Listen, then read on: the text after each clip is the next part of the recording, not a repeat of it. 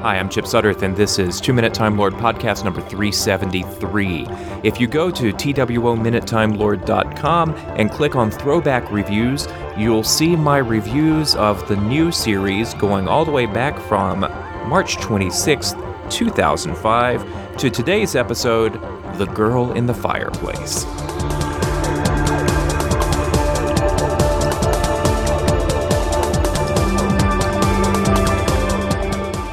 Back in 1986, the Superman comics were rebooted by writer artist John Byrne, a different guy from the one who wrote The Keeper of Traken. One of his changes struck grumpy fans as wish fulfillment. if I were Clark Kent, I wouldn't pretend to be a nerdy klutz. I'd be a football star in high school. Cue the fanish outrage. Football star. I thought about that when watching The Girl in the Fireplace, Steven Moffat's second outing for New Who, which struck a different group of grumpy fans the wrong way. Since when did our doctor become a cosmic Lothario? That doctor, eh? says Mickey Smith, teasing Rose. Madame de Pompadour, Sarah Jane Smith, Cleopatra, he called her Cleo.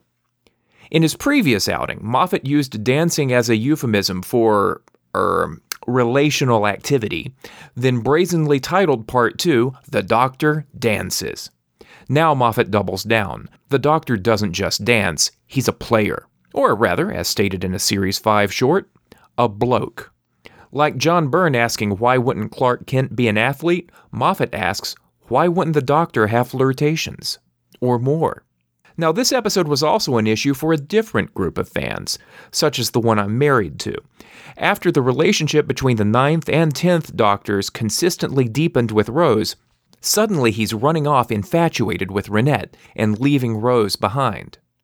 But this episode doesn't undo their relationship specifically. Honestly, there's not a single exclusively paired character in the entire episode, Reinette is the king's courtesan and friendly with the queen. Rose and Mickey are much more relaxed and affectionate with each other.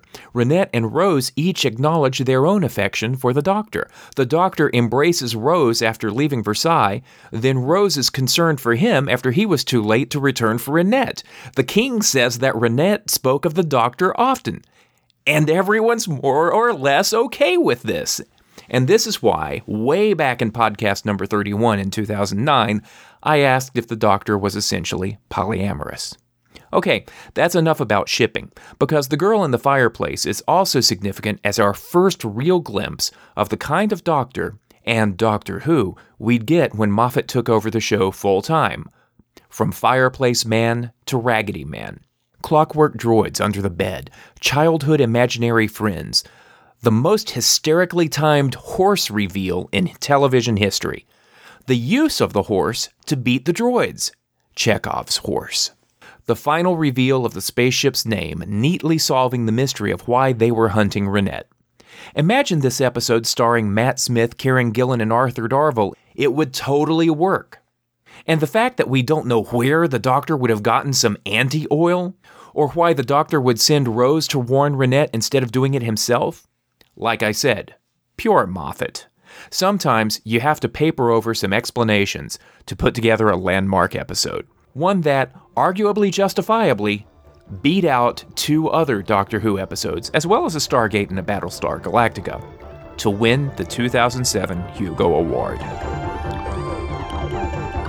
And that's a throwback review of The Girl in the Fireplace for the Two Minute Time Lord podcast. More episodes are at TWOMinuteTimeLord.com. They're on iTunes, where if you'd leave a review, that would be great.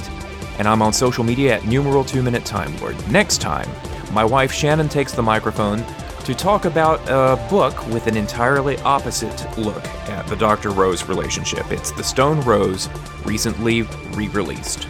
Take care.